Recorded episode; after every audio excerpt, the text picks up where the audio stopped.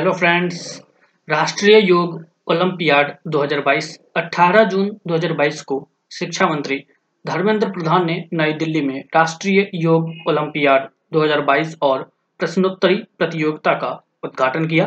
राष्ट्रीय योग ओलंपियाड का आयोजन 18 से 20 जून तक शिक्षा मंत्रालय और राष्ट्रीय शैक्षिक अनुसंधान एवं प्रशिक्षण परिषद द्वारा संयुक्त रूप से किया जा रहा है। इस वर्ष के राष्ट्रीय योग ओलंपियाड में 26 राज्यों और केंद्र शासित प्रदेशों और क्षेत्रीय शिक्षा संस्थानों के प्रदर्शन बहुउद्देशीय स्कूलों के लगभग 600 छात्र भाग लेंगे। राष्ट्रीय योग ओलंपियाड 2022 की थीम मानवता के लिए योग है। अंतर्राष्ट्रीय योग दिवस को स्वीकार करने के लिए ओलंपियाड का आयोजन किया गया है।